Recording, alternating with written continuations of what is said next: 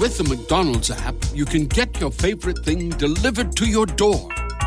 So if you were looking for a reason to skip washing those dishes you left in the sink, consider this a sign. Ba-da-ba-ba-ba.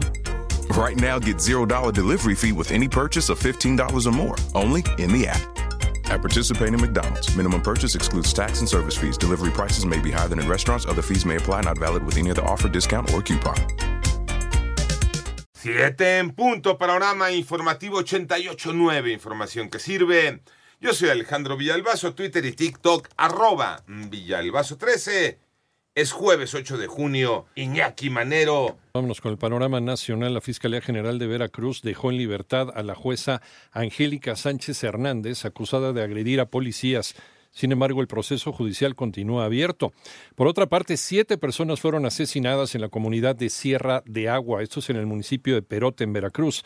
Autoridades estatales confirmaron que cuatro de las víctimas pertenecían a una familia y todos fueron privados de la vida a tiros.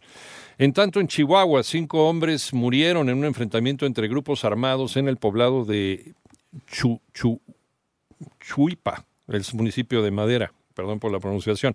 Además, la Junta Federal de Conciliación y Arbitraje autorizó el remate de bienes de Interjet por lote o de manera individual. Estos fueron evaluados por más de 1.780 millones de pesos. Emma Coronel cumplirá con su sentencia en casa. Manuel Hernández tras haber sido sentenciada a finales de 2021 a tres años de prisión por haber coadyuvado con el cártel de Sinaloa y tras haber pasado 15 meses presa, la tercera esposa de Joaquín El Chapo Guzmán dejó el pasado 30 de mayo la prisión en la que se encontraba en Texas. De acuerdo con el Buró de Prisiones de los Estados Unidos, ahora se encuentra en Los Ángeles, California, en una casa de transición en la que permanecerá hasta el mes de septiembre, que es cuando termina su condena. Emma, quien ahora tiene 33 años, podrá salir a trabajar, capacitarse o tomar rehabilitación. Solo tendrá que regresar por la noche al domicilio para cumplir con el mandamiento judicial. Cabe recordar que se declaró culpable de tres delitos, traficar drogas, lavar dinero y participar en transacciones inmobiliarias. En 88.9 Noticias, Manuel Hernández.